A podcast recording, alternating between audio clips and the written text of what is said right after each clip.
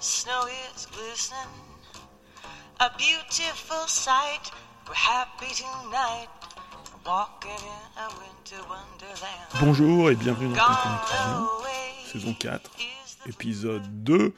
Nous sommes le 21 décembre 2023 et je remercie Diana Kroll pour, pour, ce- pour cette introduction. Euh, malheureusement, le sujet va être moins léger ce soir. Vous avez troqué vos cols blancs contre des chemises brunes. Ce soir, vous avez un choix, la collaboration ou la République, le texte et le fascisme en marche. Elisa Martin, députée La France Insoumise de l'Isère. Mardi soir, voilà le genre de propos qu'on a pu entendre dans l'hémicycle lors la, discussion générale sur le, projet de loi issu des, des travaux de la commission mixte paritaire. On pourrait écarter ce genre de discours au motif que tout ce qui est excessif est insignifiant. Malheureusement, l'opération, dans ce cas, me semble difficile, tant cette intervention est représentative du discours de la gauche depuis, euh, mardi, euh, sous des formes plus polissées, plus subtiles, euh, mais tous les propos, tous les commentaires venus de la gauche nous ramènent à un principe important, cardinal, tiré, tiré de ce, magistère politique et moral qu'on croyait tomber en désuétude, tout ce qui n'est pas de gauche est d'extrême droite. Ce, texte n'étant manifestement pas de gauche, il est donc d'extrême droite. Alors la force de ce manichéisme, euh, est- c'est toujours d'être exaltant, lyrique, de rendre le monde simple, euh, lisible. Euh, c'est une tournure d'esprit qu'on peut pardonner aux- rockstars, aux adolescents, un peu moins à, des adultes euh, vaccinés. J'espère qu'elle est vaccinée, Elisa Martin. Parfois, il peut y avoir de- des loupés. Euh, par contre, ce manichéisme, il éloigne de l'action. Je pense qu'il éloigne des responsabilités. Et puis, il interdit les distinctions. hein. Il, a, il a un effet collatéral. Il interdit les distinctions. Et toute la gauche, alors peut-être, j'espère que certains n'en pensaient pas moins, euh, toute la gauche s'est précipitée dans cette voie relativement à l'unisson. Alors dans ces conditions, un examen serein du projet de loi immigration et intégration est-il possible? Oui.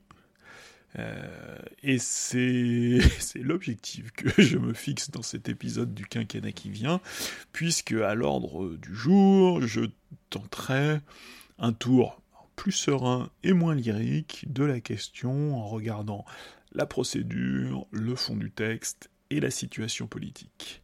C'est le deuxième épisode de la saison 4 du quinquennat qui vient.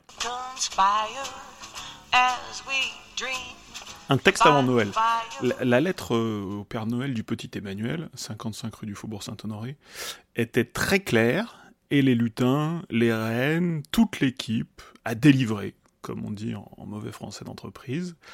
Moi, j'ai refusé de parier la, la métairie sur, sur l'absence de 49.3 et là encore, l'exécutif a réussi, même s'il est passé beaucoup plus en force qu'en douceur.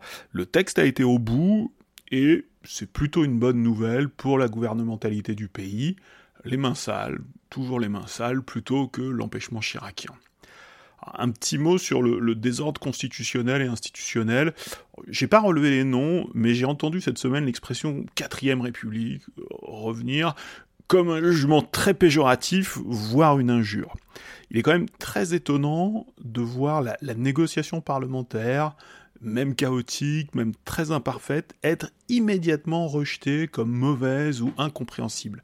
Moi, je me demande ce qu'imaginent ceux qui veulent, sur le papier ou en théorie, remettre de la délibération ou limiter l'hégémonie présidentielle, qui sont des objectifs euh, très louables et très légitimes, mais la vie parlementaire, s'il s'agit de réhabiliter la vie parlementaire, repose sur des négociations de couloir, des arrangements bricolés, et je me demande dans ces moments-là si nous ne serions pas déjà nostalgiques des trains gouvernementaux qui arrivent parfaitement à l'heure, en gare, sans jamais que l'exécutif n'ait eu peur.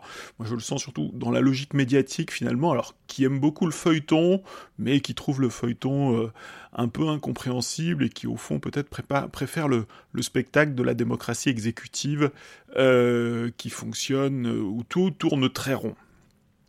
Alors l'exécutif a été secoué pendant dix jours et c'est normal, et c'est tant mieux. Ce chaos relatif est d'ailleurs le résultat, alors non pas de la volonté, parce que je suis pas sûr qu'il faille attribuer une volonté euh, claire à un corps électoral, mais en tout cas c'est la conséquence et le résultat du vote des Français en juin 2002 et du choix des acteurs politiques qu'on a déjà longuement commenté, de notamment le choix, le, refus de constituer une, coalition politique stable et d'avoir cette, cette coalition informelle et très chaotique. Alors cette CMP agitée, euh, on le sait, elle n'a eu qu'un temps de préparation assez limité, euh, c'était un problème, et la réunion a donné lieu à des rebondissements assez, théâtraux. Sur, sur, deux jours, entre, lundi soir et mardi matin. Alors même si la Constitution prévoit que cette réunion se fasse sans le gouvernement, le gouvernement a évidemment été extrêmement présent, et même le, sommet du gouvernement, puisque une partie de la négociation s'est quand même passée de fait à Matignon avec la Première ministre. Alors rien d'anormal à ça, le gouvernement pèse toujours sur les travaux de la commission mixte paritaire, il ne peut pas s'en désintéresser même s'il n'est pas présent dans la pièce. Par ailleurs, et je l'avais dit la semaine dernière, le, choix d'envoyer les battus, euh, le, tandem Boudier-Houlier, euh, forcément créait de la difficulté, parce qu'on avait un battu, le rapporteur Boudier, et on avait même un adversaire du compromis, le président Houlier, qui a fini par voter contre le texte. C'est quand même le tandem de négociation le, plus, le plus improbable et le, moins adapté à la situation à la négociation avec LR, sachant que le ministre de l'Intérieur était lui-même affaibli par euh, le, vote de la motion de rejet préalable. Il est donc assez logique que la négociation soit remontée à Matignon. Et comme pour la réforme des retraites, la négociation entre LR et l'exécutif n'a manifestement pas été exemple de surenchère ou d'incompréhension en fonction de la manière dont on présente les choses. Euh, à un moment, certains pensaient que les deux parties mettaient en scène la, difficulté, la performance. moi, je ne crois pas du tout à cette interprétation. La situation était objectivement difficile, compliquée et chaotique. Il n'y avait pas besoin de mettre en scène cela. L'accord trouvé, euh, le cahier des charges imposait un vote en séance publique assez expéditif. Alors, on aurait pu rêver, euh, on aurait pu rêver d'un délai, et, il n'y a pas eu de délai puisque le vote a eu lieu mardi soir. Tactiquement, on peut admettre, comprendre même la nécessité de, battre le fer tant qu'il est chaud, surtout pour un accord aussi fragile euh, et préparé dans, dans de telles conditions. On pourrait quand même imaginer qu'un jour la Constitution prévoit un délai, pas un délai délirant, 24 heures, 48 heures, pour que les nécessités politiques, euh, les contingences politiques ne détruisent pas tout à fait les, conditions du, ou en tout cas soient conciliées avec les conditions d'une délibération éclairée avant de voter un texte, un texte à enjeu, un texte long, un texte complexe. Il est quand même préférable d'en connaître et comprendre le contenu. Donc en fin de journée mardi, l'existence d'une majorité sur ce texte a même été un temps très incertaine, d'autant plus incertaine, encore plus incertaine, après que le Rassemblement national a annoncé qu'il voterait le texte, hein, puisque ça a été l'ultime coup de théâtre et alors une pure pirouette tactique. Hein, il n'y a aucun accord de fond avec le texte, hein, quel que soit le discours qu'a tenu le Rassemblement national par la suite. C'est une pure pirouette tactique. Le, matin même, euh, le, président Bardella envisageait au mieux l'abstention, voire, voire le, vote, le vote contre. Il y a quand même un article qui, encadre la, régularisation des sans-papiers. Euh, un vote tactique pour semer la discorde ça a plutôt réussi. Se placer au centre du jeu, ça a totalement réussi. Et accréditer l'idée d'une victoire idéologique, ça, ça a totalement réussi. Et en plus, la gauche est venue conforter cette idée euh, dans, un, dans, une grande coopération. Une grande coopération politique transpartisane pour accréditer l'idée d'une victoire idéologique. Alors, comment assurer le service après-vente d'une CMP et d'un texte aussi euh, élaboré dans le président de la République qui a manifestement mis tout son poids pour que le texte de la SCMP soit effectivement soumis au vote du Parlement, a utilisé les, quelques cartes euh, qu'il avait en main. Euh, en matière de procédure législative, il en, a, il en a assez peu, mais il en a quelques-unes. La saisine du Conseil constitutionnel et la perspective, plus que la promesse, d'une nouvelle délibération. Sur le premier point, la saisine du Conseil constitutionnel, il ne fait aucun doute que le Conseil constitutionnel aurait été saisi par des parlementaires, par des parlementaires opposés au texte, donc par la gauche sénatoriale et par euh, la, gauche de l'Assemblée, par les, groupes de la NUPES. Il faut 60 députés ou 60 sénateurs. Euh, cette saisine présidentielle n'apporte pas grand-chose, surtout qu'il va s'agir... Alors, on n'est pas, suis pas certain. Il devrait s'agir d'une saisie blanche, c'est-à-dire le, président de la République saisit le Conseil constitutionnel, mais sans avoir de grief particulier. Peut-être que dans ce cas précis, on n'aura pas forcément affaire à une saisie blanche.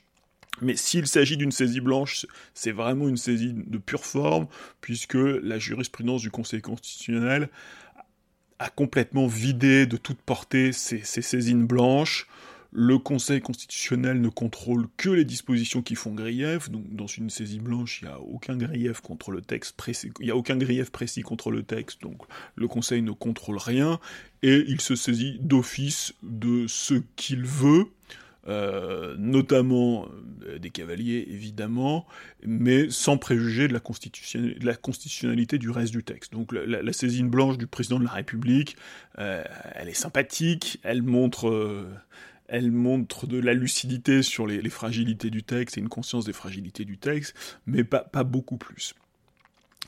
Euh, par contre, le passage au Conseil constitutionnel sera évidemment essentiel. Hein. on, le voit, c'est le, thème de la journée. La, balle est dans le camp du Conseil constitutionnel, un peu comme pour la réforme des retraites. Euh, ça aura été une des constantes de l'année 2023. Le Conseil aura une double mission très très classique.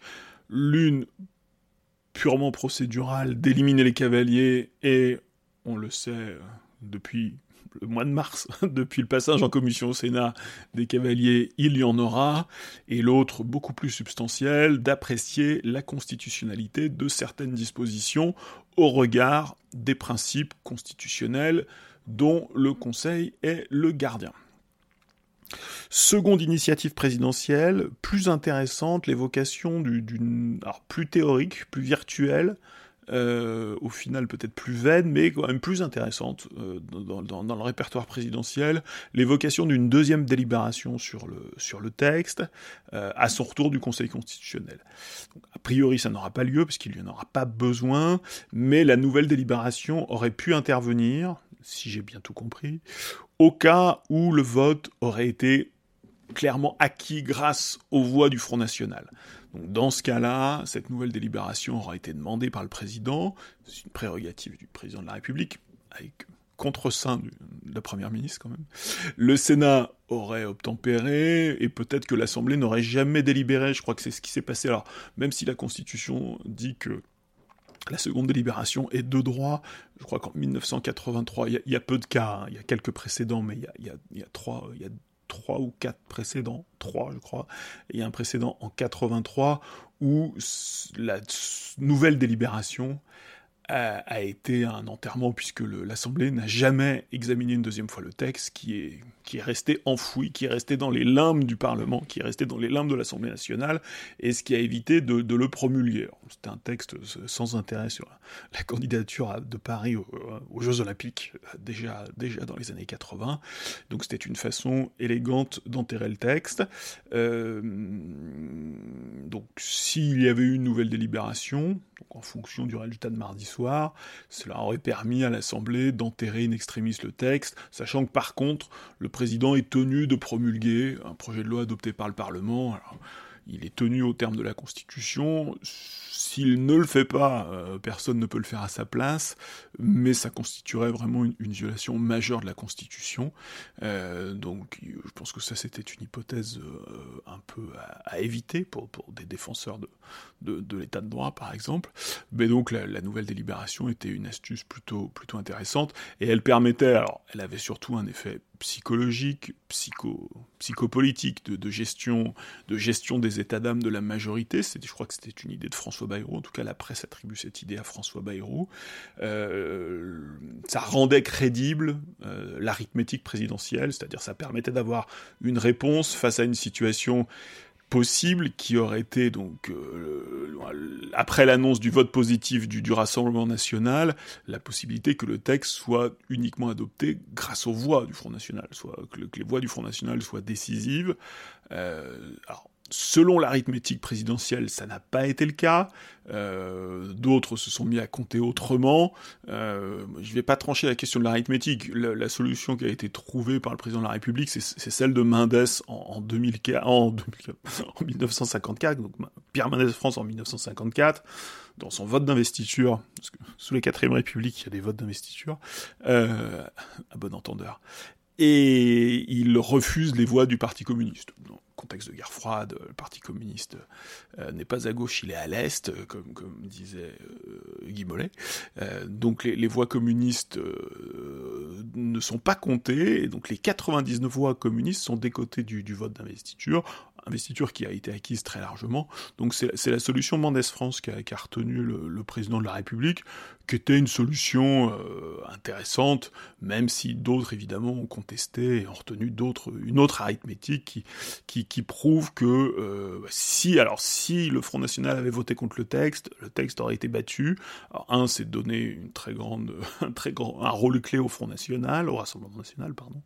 Euh, et puis par ailleurs, je, je suis assez d'accord avec la réponse de l'exécutif, c'est-à-dire que c'est le vote positif du Front National qui a en grande, en partie euh, fragilisé le texte au sein de la majorité, qui a déclenché des états d'âme. Donc à partir du moment où le Rassemblement national ne soutenait pas le texte, il y aurait peut-être eu moins, moins d'états d'âme.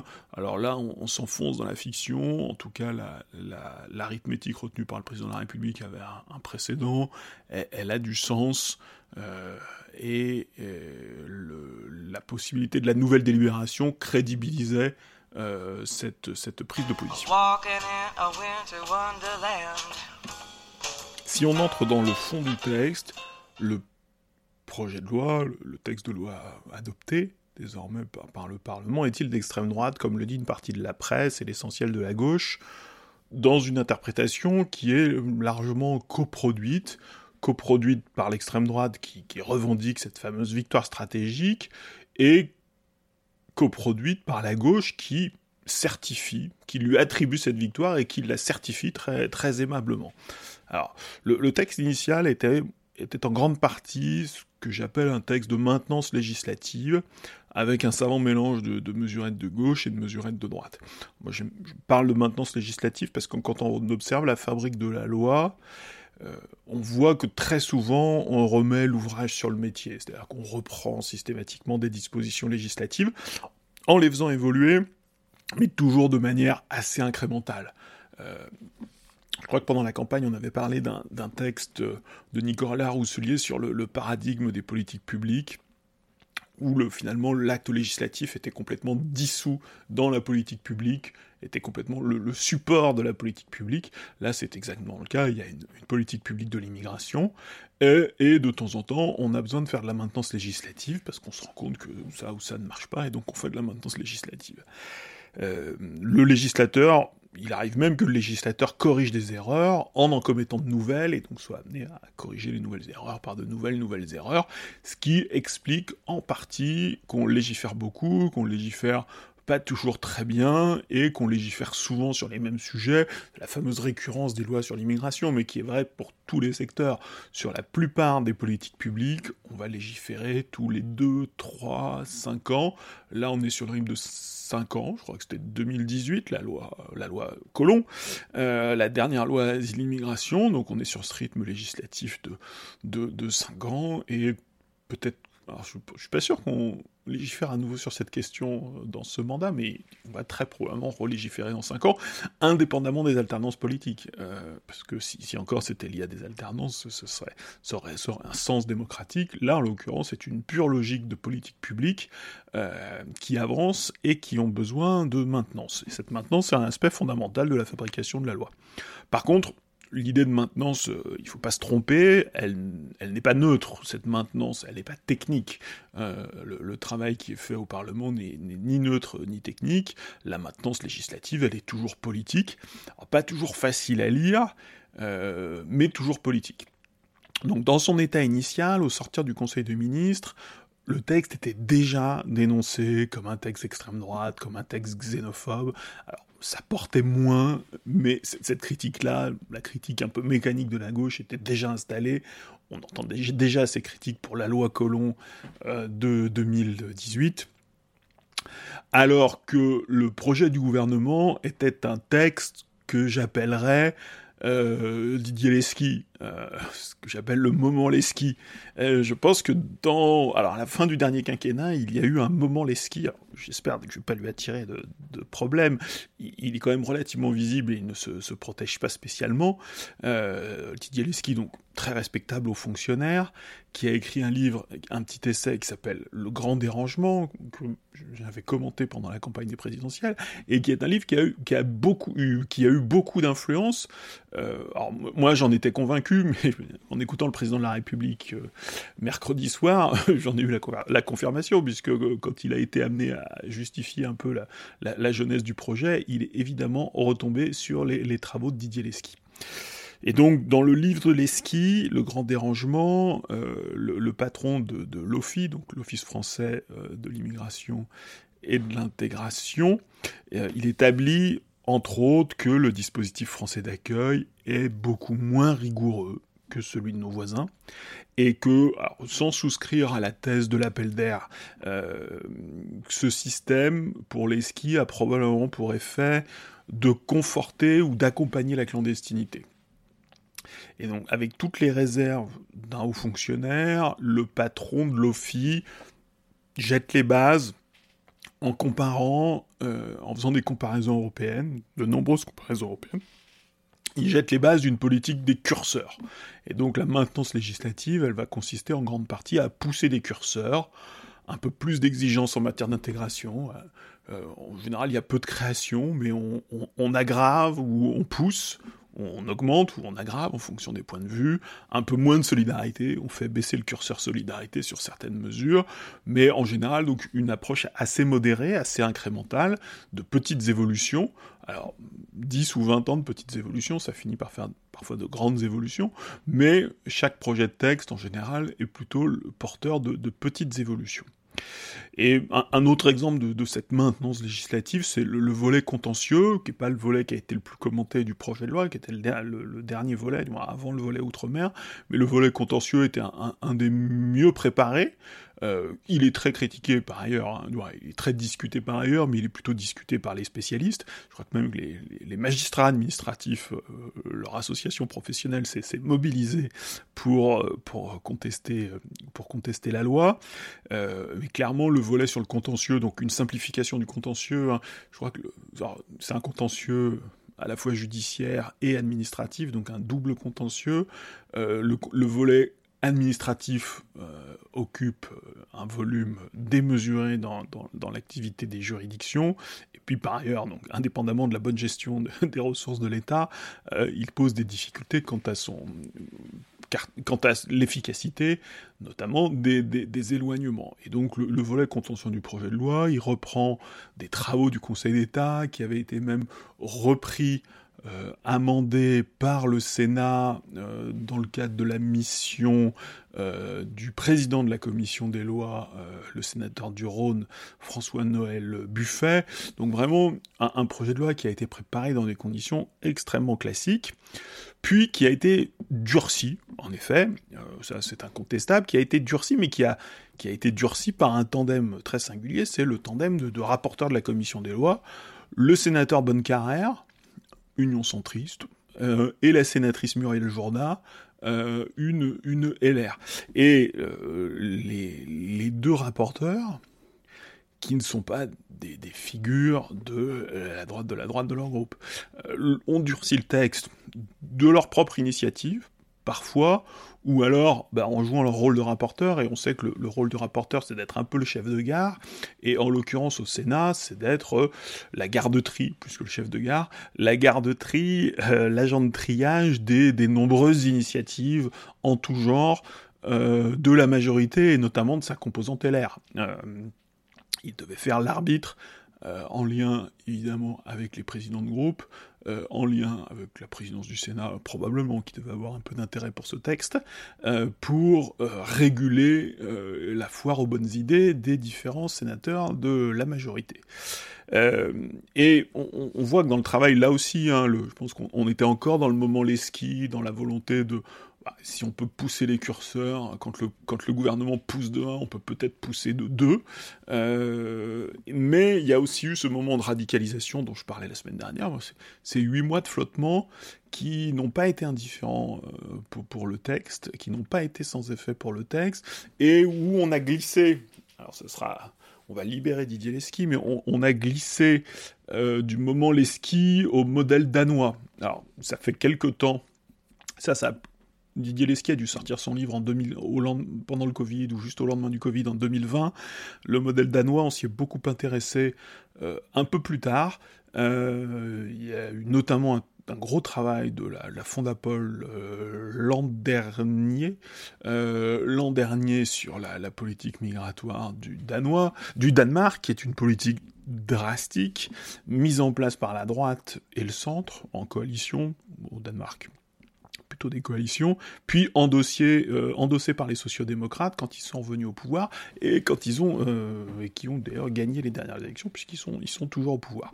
Et là, euh, on est passé du moment les skis au modèle danois, puisque on voit bien pas mal d'initiatives sénatoriales qui ont été adoptées. Alors, adoptées en première lecture, parfois le Sénat a quand même cette culture de de durcir le texte, de le tordre, en sachant que à la fin, il devra un peu en sacrifier.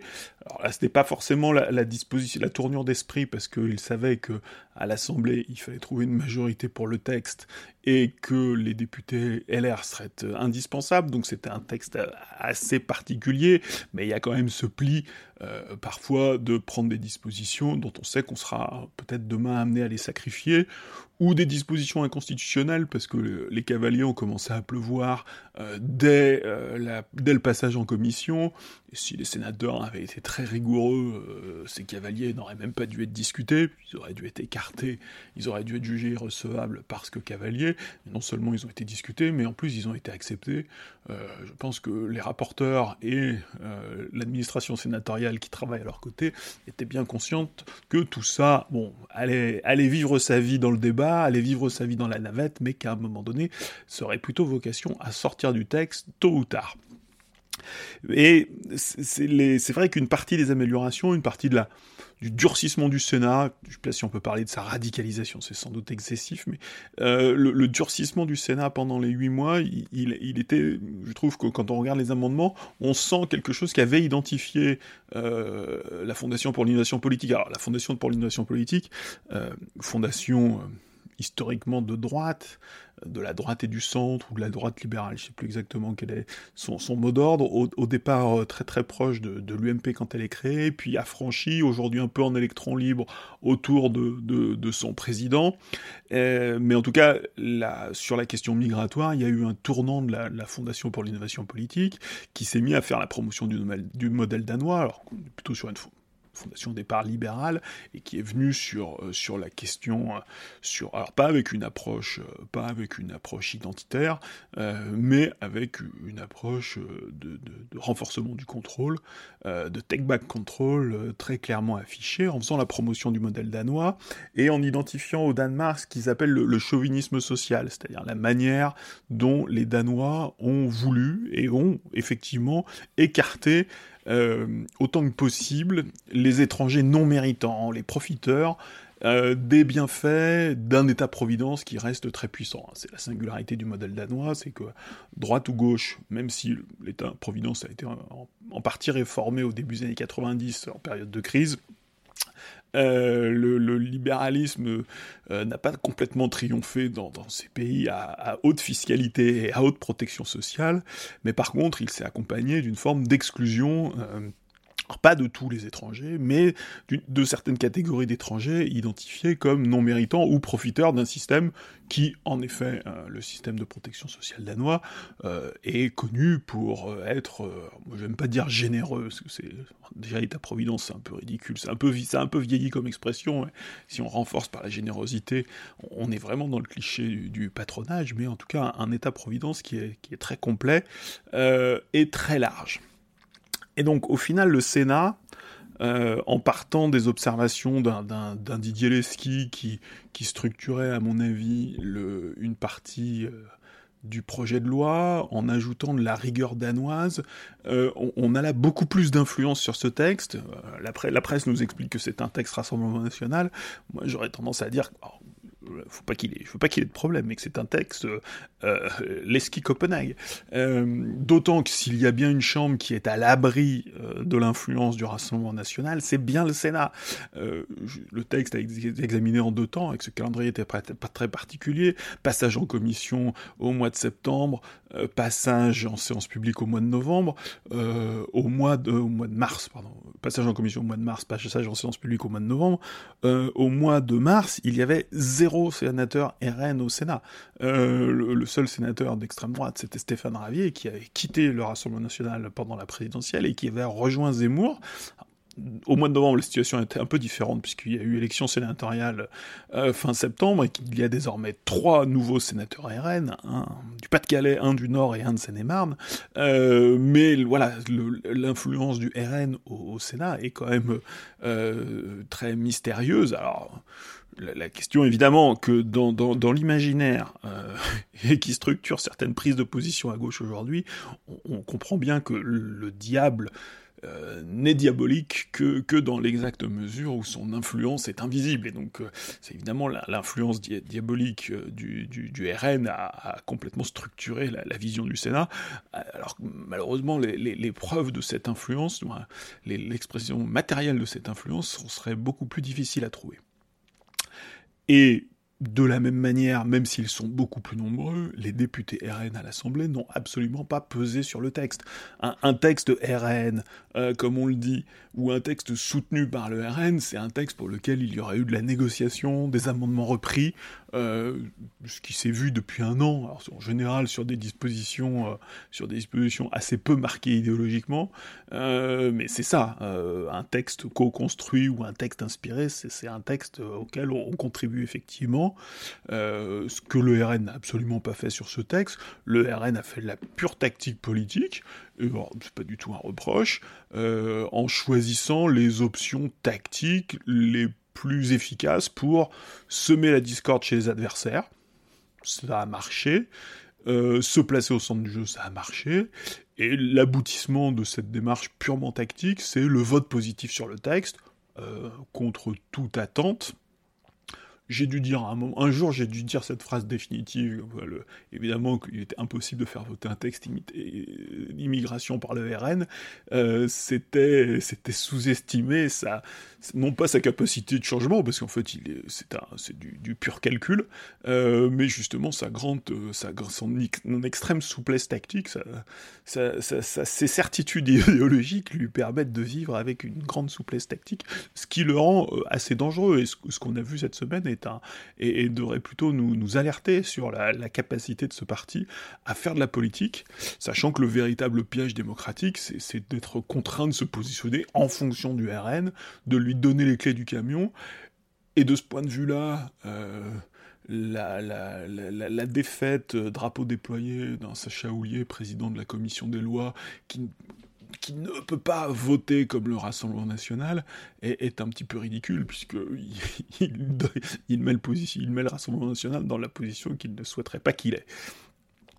Alors, quelles bornes ont été franchies avec ce texte, euh, derrière l'accusation de, fascisme, hein, le mot a été prononcé, euh, de, en tout cas de textes d'extrême droite, moi je prendrais que deux échantillons qui sont évidemment les, plus parlants et les plus, les plus emblématiques, et peut-être les plus problématiques aussi, euh, concernant le droit de la nationalité. le texte adopté par le Parlement prévoit le retour de l'expression de la volonté pour euh, les jeunes adolescents entre, avant leurs 18 ans qui vont acquérir qui vont, qui vont acquérir la nationalité française via le droit du sol. Donc après avoir vécu en France avec une, condition de durée, etc., euh, jusqu'à présent c'était automatique.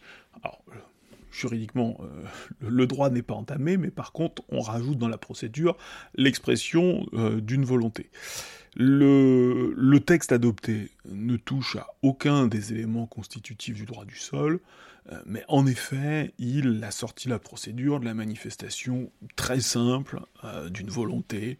Euh, il n'y a pas d'entretien, il n'y a pas de serment, simplement la manifestation d'une volonté, comme ce fut éphémèrement le cas entre 93 et 98. Hein, c'est une mesure assez emblématique des, années Pasqua. C'était une mesure issue d'ailleurs de la commission euh, Marsolon, euh, Marsolon qui a dû être euh, vice-président du Conseil d'État, donc un, des plus hauts fonctionnaires et un des plus fins juristes de, l'État en France. donc une proposition qui venait du, cœur de l'État. Quand, on regarde la, question, le, droit du sol est une composante importante de la, la conception de la nationalité en France. Après, sur les modalités, euh, il y a pu avoir quand même des variations euh, historiques euh, importantes. Et l'expression de la volonté, alors qui avait été très critiquée, ce qui avait amené à sa remise en cause en, en, 98, est quand même un petit aspect. Et par ailleurs, si on y réfléchit en dehors des marqueurs idéologiques et des totems, l'expression de la volonté, euh, c'est plutôt intéressant, du moins la, question de la volonté, de la volonté euh, d'être euh, français, elle est elle aussi au cœur le, plébiscite quotidien hein, de, de, Renan, et c'est quand même pas complètement étranger à la question de la, de la volonté, de la volonté d'être français. Alors, moi je trouve que voilà donc après tout ça est vite résumé en attaque remise en cause ou abandon abandon abandon du droit du sol euh, la vérité de la mesure, c'est qu'évidemment, on est bien loin d'un abandon. Euh, on rajoute, même pas une difficulté, on rajoute un acte positif, parce qu'autant sur certains aspects, on rajoute des difficultés, il y a une dimension de tracasserie.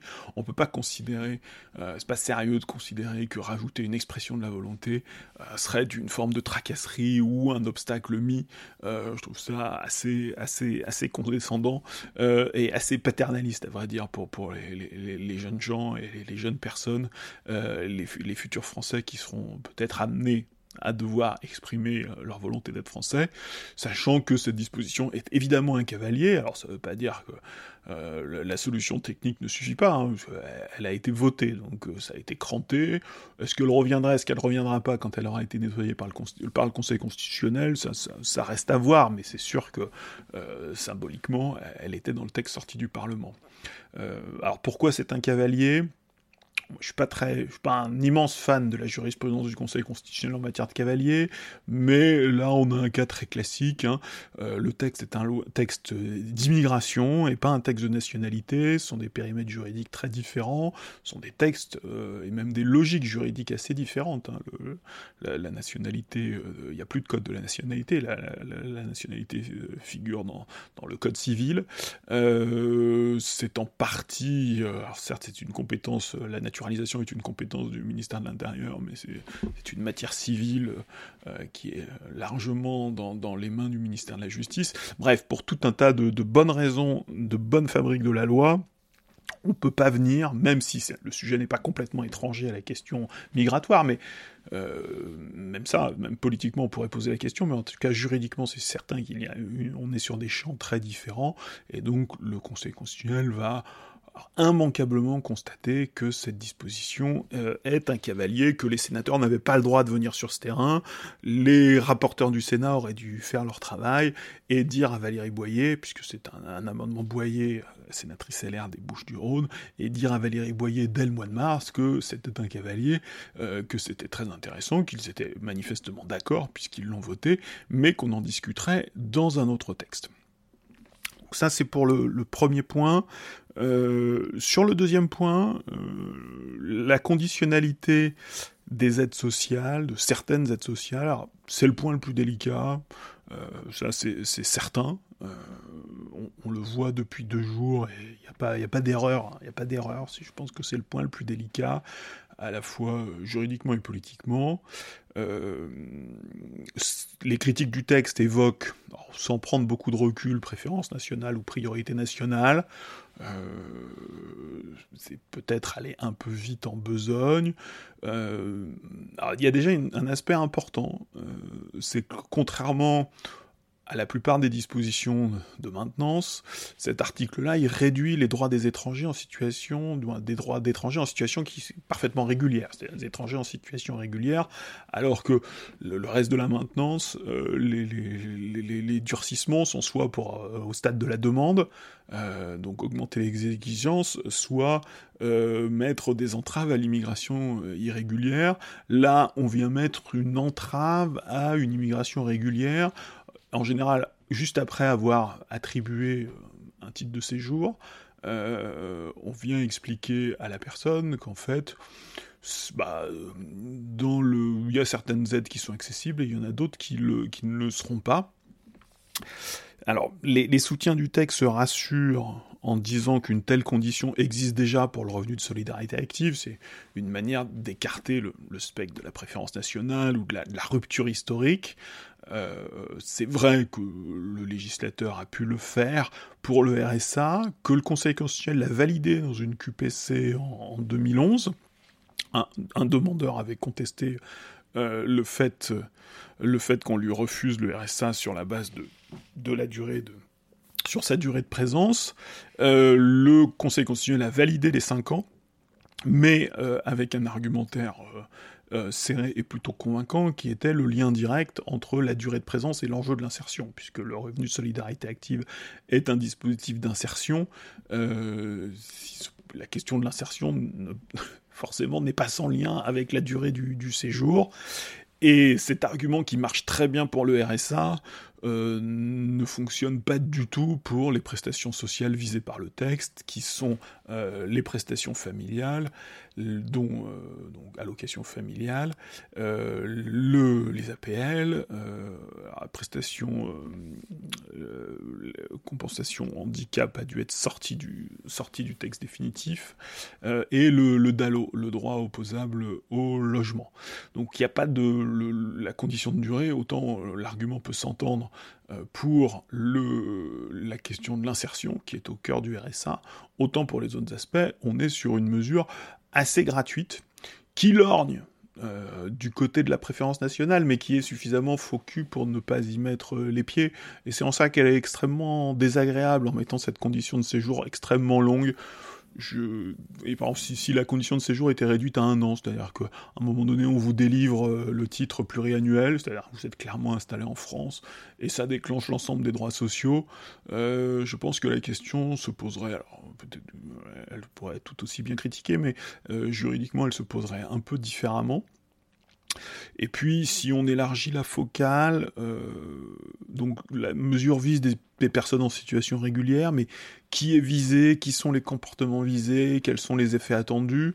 Et là-dessus, il faut bien dire que le législateur, pour une, une mesure aussi forte, euh, symboliquement, on n'a pas la moindre idée de ses effets, euh, on n'a pas la moindre idée du nombre de personnes concernées, du type de situation. Euh, le législateur est parfaitement muet puisque là encore, il s'agit d'un amendement. Ah non, il ne s'agit pas d'un amendement boyer, pas du tout, je me trompe. L'amendement est parfaitement muet, et alors c'est un amendement, de certains sénateurs LR et des rapporteurs. Euh, mais dans les deux cas, euh, l'amendement se contente euh, est très peu très peu explicite sur sur le sur les enjeux de la mesure. Et donc, il est quand même assez facile de se convaincre que la mesure elle est mesquine. On vient rogner de la solidarité sur des personnes qui sont sans doute parmi les plus précaires au moment où on leur attribue un titre de séjour. On, donne d'une main et on reprend de l'autre. Euh, c'est une forme de, mesquinerie. Euh, et puis la, mesure, elle est clairement démagogique. C'est-à-dire qu'on là, dans, l'esprit tout à l'heure de ce que, la, la Fondapol appelait le, chauvinisme social au Danemark, on vient viser le profiteur, celui qui vivrait des allocs, euh, une figure importante hein, dans, l'imaginaire social. Euh, on, a entendu parler de cette situation, euh, on a pu assister, voilà, c'est quelque chose qui est présent dans, les discussions, dans les têtes, parfois dans le travail social, les travailleurs sociaux peuvent être exposés à des situations un peu complexes, ou en tout cas un peu contestables, ou qui, qui interpellent, mais la mesure ne se donne pas vraiment les moyen d'agir sur les vrais profiteurs, puisque là on a une mesure indiscriminée qui vient frapper l'ensemble et qui est, euh, qui est mesquine, je crois que c'est le, c'est le terme. C'est mon maximum. c'est pas mon maximum d'indignation, mais je pense que c'est le, le, mot le plus juste pour, pour, la, pour la désigner. Alors, la, censure constitutionnelle, là, ce ne, ce ne, sera pas un cavalier, je pense pas. Euh, parfois le conseil est parfois très imaginatif. Euh, par contre, en termes de rupture d'égalité, la, période de 5 ans euh, est clairement disproportionnée. C'est-à-dire qu'on on n'est pas tenu à l'égalité en tout, hein. on peut traiter différemment des situations différentes, c'est un principe législatif bien établi. par contre, là, la, la, disproportion de la période de 5 ans, elle est aussi longue qu'injustifiée, parce qu'elle ne correspond à peu près à, un objectif. Euh, et puis, alors, contrairement à la disposition sur le droit du sol, il s'agit là, il s'agit bien d'une proposition des deux rapporteurs du Sénat. Alors, pas une proposition de mars, hein, c'est une proposition de novembre. La semaine dernière, j'essayais d'expliquer que moi, je, pense que le Sénat c'est un peu, c'est beaucoup durci pendant ces huit mois, qu'au fond, le, le, j'ai jamais bien compris pourquoi le texte avait été suspendu. J'ai jamais vraiment soutenu la suspension de l'examen au printemps.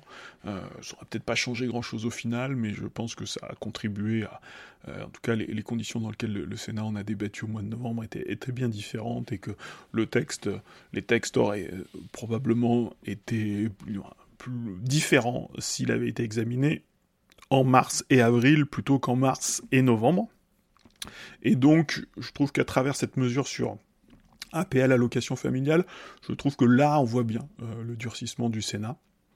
Mais moi, cet article, c'est l'article premier N dans le texte euh, dans sa numérotation, euh, dans son avant-dernière numérotation, euh, dans sa numérotation parlementaire, cet article premier N, moi je le vois comme un bug. Alors un, bug, un vrai bug, un bug républicain. on a beaucoup parlé de République depuis deux jours, parfois peut-être un peu trop facilement, mais là en l'occurrence on a un vrai bug républicain puisque on touche quand même au principe d'égalité. Alors même s'il a moins de consistance, on touche quand même au principe de fraternité avec une mesure qui quasiment une mesure vexatoire. Euh, et alors le choix ensuite, c'est qu'à partir de ce bug, soit on lit l'ensemble du texte à la lumière de ce bug comme si c'était la vérité, euh, c'est plutôt la lecture moi que j'appelle démonologique, euh, et forcément avec cette lecture, la moindre restriction est inacceptable. Moi, je propose plutôt de le lire. en tout cas, moi, je suis plutôt convaincu de lire le texte comme un bug dans un texte, dans un texte de droit dans un texte clairement de droite, euh, mais un bug, notamment, alors, euh, le Sénat a délibéré à froid hein, sur ces, dispositions-là. Le fait qu'il soit dans le texte final, je pense que c'est plutôt lié euh, aux, conditions, aux conditions de la CMP et que le bug aurait pu être évité. Alors, il y a bien d'autres dispositions critiquables, discutables dans le projet, ça, ne fait, ça ne fait aucun doute. Pas faire le tour complet.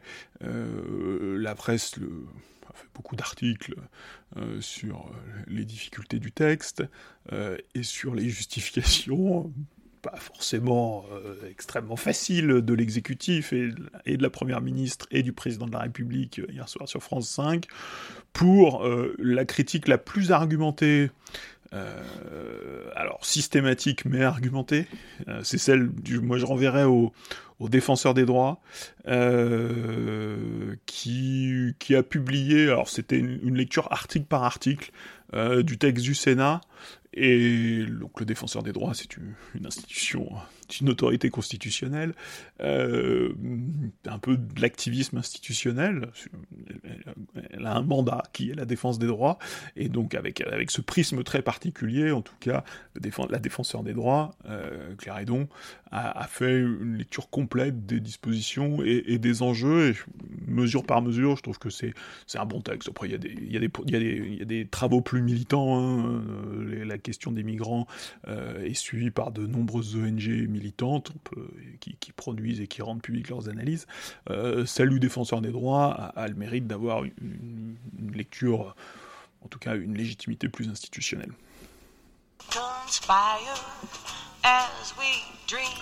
La troisième et dernière question à l'ordre du jour euh, ce soir dans cet épisode, c'est comment survivre à un tel succès?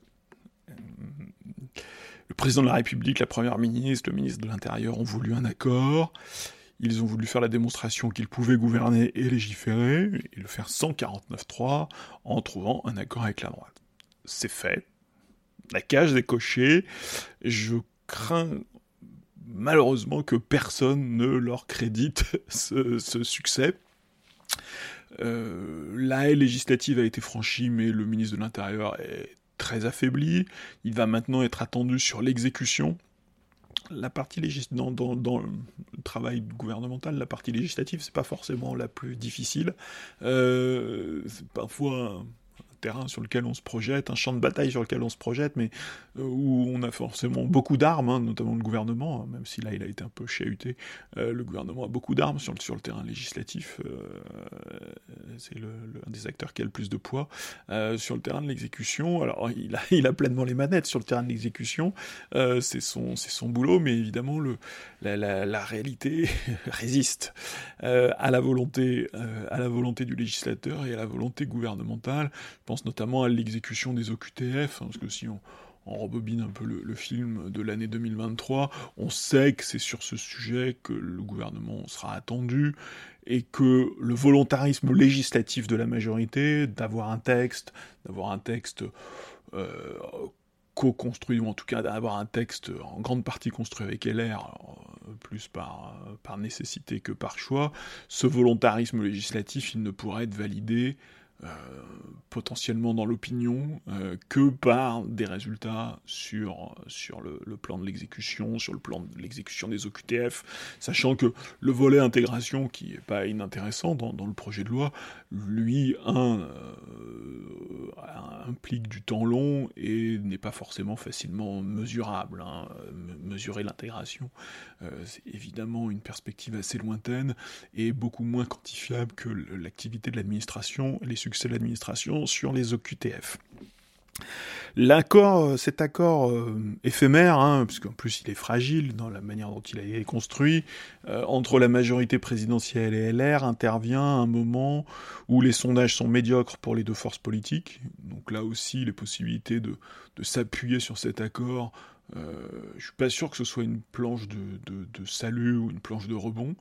Euh, dans les intentions de vote aux européennes, la majorité se traîne euh, un peu au-dessus des 20%.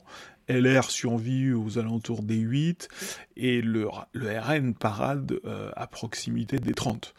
Et il y, a pire que ça, c'est les sondages de législatives en cas de dissolution.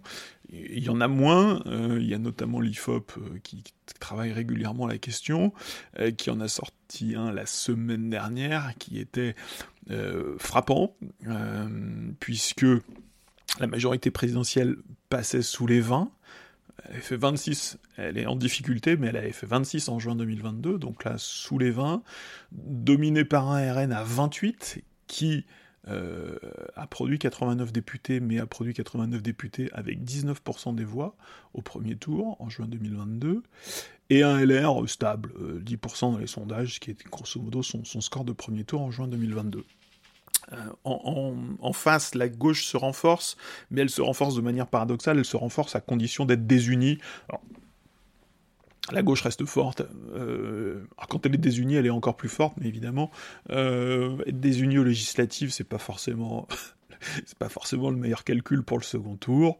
Et donc, cet accord politique de mardi, obtenu au forceps, intervient avec une majorité très affaiblie et un parti LR qui est, qui est un peu le poids mort de la politique française, et en plus qui, ne sait pas exactement où aller, qui a une grande ambition qui est de faire euh, élire Laurent Wauquiez à la présidence de la République. Je crois que c'est l'objectif de cette organisation, euh, mais qui, bah, qui pour le moment semble encore un petit peu, un petit peu loin de l'objectif.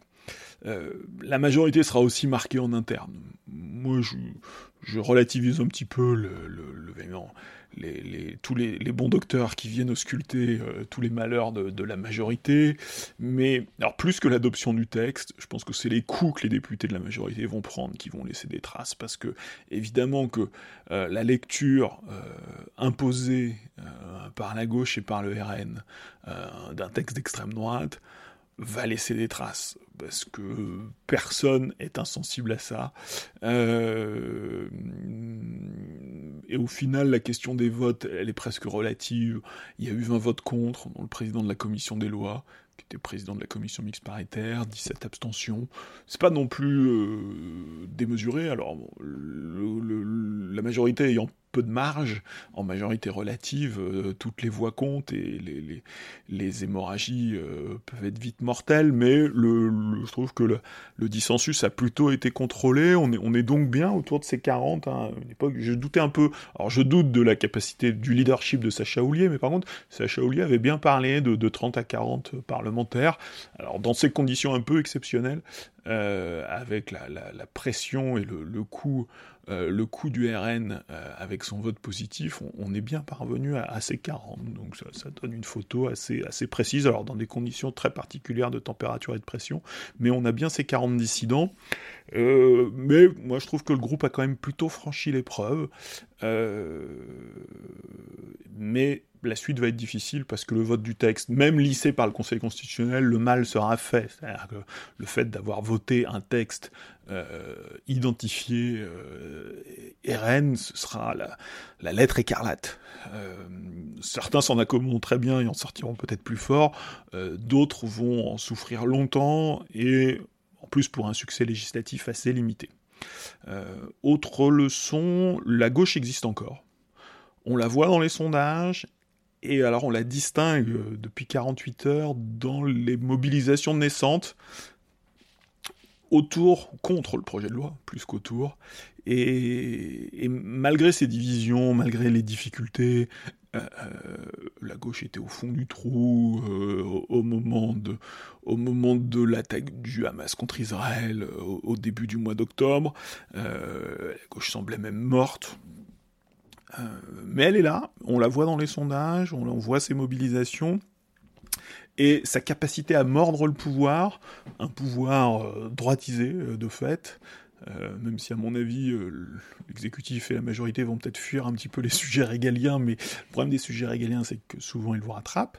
en tout cas, cette capacité de la, gauche à, mordre sera un des enjeux de 2024, sachant que je réfléchissais aux années passées, je me suis à la période avant 97, la période 95-97, la gauche n'est quand même jamais aussi forte que pour harceler un pouvoir de droite. Et donc, euh, jusque-là, euh, jusqu'en 2022, euh, le macronisme réussissait un peu à brouiller les pistes entre la réforme des retraites euh, et ce texte immigration, le, pouvoir a clairement les deux pieds à droite. Quand on regarde le casting gouvernemental, euh, il est très éloquent, et même les gens qui viennent de la gauche, euh, comme le, petit Gabriel Attal, font, une politique, en tout cas une politique clairement marquée à droite, qui, mérite discussion et qui, est intéressante, mais qui, les campe et les deux pieds à droite,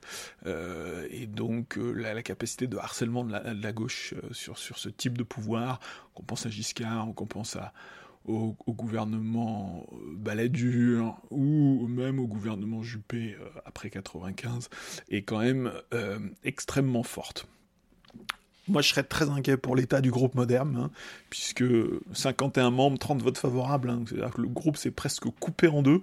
euh, c'est probablement un des groupes qui s'est le plus divisé, puisque les LR, euh, les LR finalement, euh, qu'on dit souvent un patchwork d'entrepreneurs individuels, sur le vote final, il n'y a pas eu beaucoup de, a pas eu beaucoup de pertes alors que le modem, pour tout un tas de raisons qu'on commentera peut-être à l'occasion, a, quand même frôlé, a failli se couper en, deux ou en trois, puisqu'il y a évidemment des, abstentions, et, des abstentions et des et des et quelques votes contre, mais c'est quand même le, groupe le plus inquiétant, beaucoup qui m'inquiète plus que le groupe Renaissance. Alors à l'inverse, le groupe le groupe Horizon, lui, a prouvé sa capacité à tenir le cap, 30 membres, 28 votes favorables, c'est évidemment le bon élève de cette affaire, euh, un vote très cohérent euh, qui participe complètement à la stratégie présidentielle d'Édouard Philippe, qui avait euh, soutenu, qui soutient son, ami Gérald Darmanin et qui soutenait l'entreprise. un texte dans la, tribune du dimanche, juste avant l'ouverture des débats à l'Assemblée nationale. Donc un vote, le vote Horizon est très significatif. Et puis la, majorité a perdu le Lyot.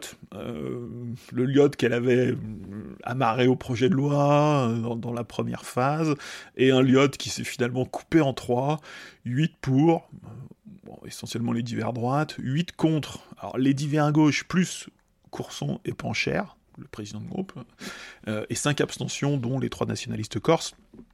Ce qui me permet de dire euh, que la, charnière, puisque le, le est censé être un groupe charnière, donc la, charnière Pancher-Courson a quand même pas tout à fait la même fiabilité que, que la charnière Antoine Dupont, Romain Ntamak. Et côté gouvernement, à cette heure, une seule perte, même si tout le monde guette l'hémorragie ministérielle, à cette heure, une seule perte. Aurélien Rousseau, éphémère ministre de la Santé, transféré de la direction du cabinet d'Elisabeth Borne, mais manifestement en assez mauvais termes avec son ancienne patronne. Aurélien Rousseau s'efface, je pense que euh, il était connu parce que le ministère de la Santé est assez exposé, mais il n'avait pas vraiment marqué de, son empreinte le, poste. Euh, et par ailleurs, il n'y avait probablement pas de place pour deux ministres polygraphes au gouvernement il y a ce grand polygraphe qui est Bruno Le Maire, et je pense que Aurélien Rousseau risquait de lui faire de la concurrence. Aurélien Rousseau a déjà écrit deux ou trois livres, je ne sais plus. Euh, je, suis sûr qu'on aura droit à un livre de mémoire à un moment donné, euh, et qu'il sera intéressant. Merci de votre attention. À bientôt. Euh, quoi qu'il en soit, ce sera après Noël, à une date qui, reste à déterminer. et, et je vous remercie de de votre soutien et de, de vos encouragements après la, la reprise du, du, après la reprise de la semaine dernière.